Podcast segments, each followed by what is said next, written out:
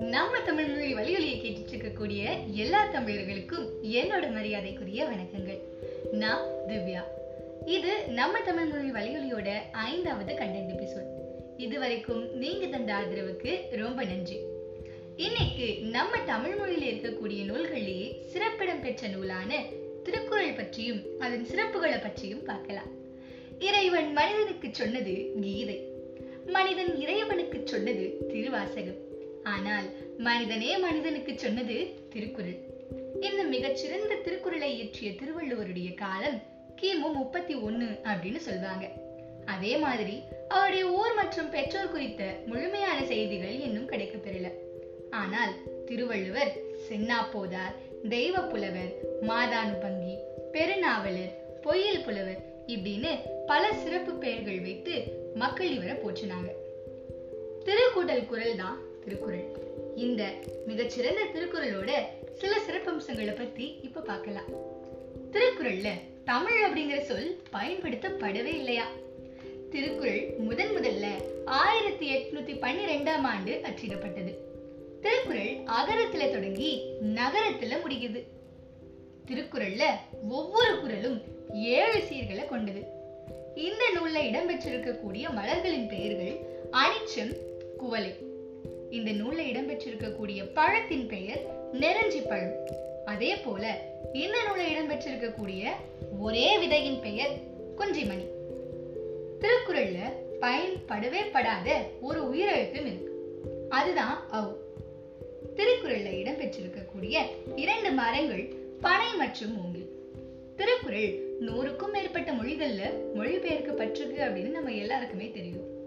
இந்த திருக்குறளை முதன் முதல்ல ஆங்கிலத்துல மொழிபெயர்த்தவர் ஜியு போப்.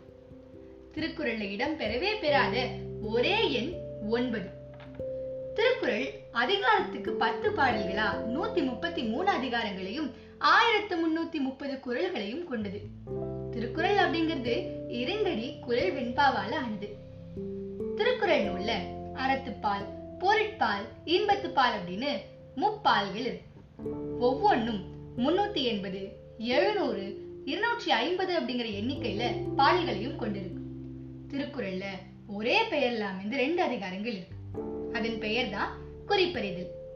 திருக்குறள்ல முப்பால்கள்லயுமே நூத்தி இருபதுக்கும் மேற்பட்ட உவமைகள் எடுத்து காட்டப்பட்டிருக்கு திருக்குறள்ல யானை அப்படிங்கிற சொல் எட்டு முறையும் அனிச்ச மலர் அப்படிங்கிற சொல் நான்கு முறையும் பாம்பு அப்படிங்கிற சொல் மூன்று முறையும் சுட்டி காட்டப்பட்டிருக்கு இந்த நூலுக்கு பொய்யாமொழி உலக பொதுமறை முப்பால் வாயுரை வாழ்த்து தெய்வ நூல் இப்படின்னு எத்தனையோ சிறப்பு பெயர்கள்லாம் இருக்கு.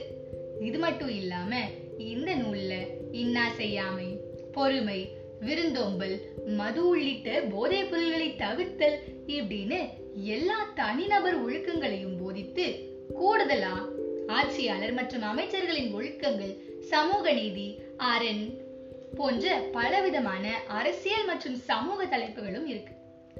திருக்குறள் ஒரு நிலையான கட்டமைப்பையும் சீரான பொருள் அமைப்பையும் கொண்டுள்ளது அப்படின்னு கமில் சுவலபில் சொல்லியிருக்காரு. இந்த திருக்குறளுக்கு நிறைய பேர் உரை எழுதியிருக்காங்க. அதுல புகழ் பெற்றதா விளங்கக்கூடியது பரிமேல் அழகரின் உரை.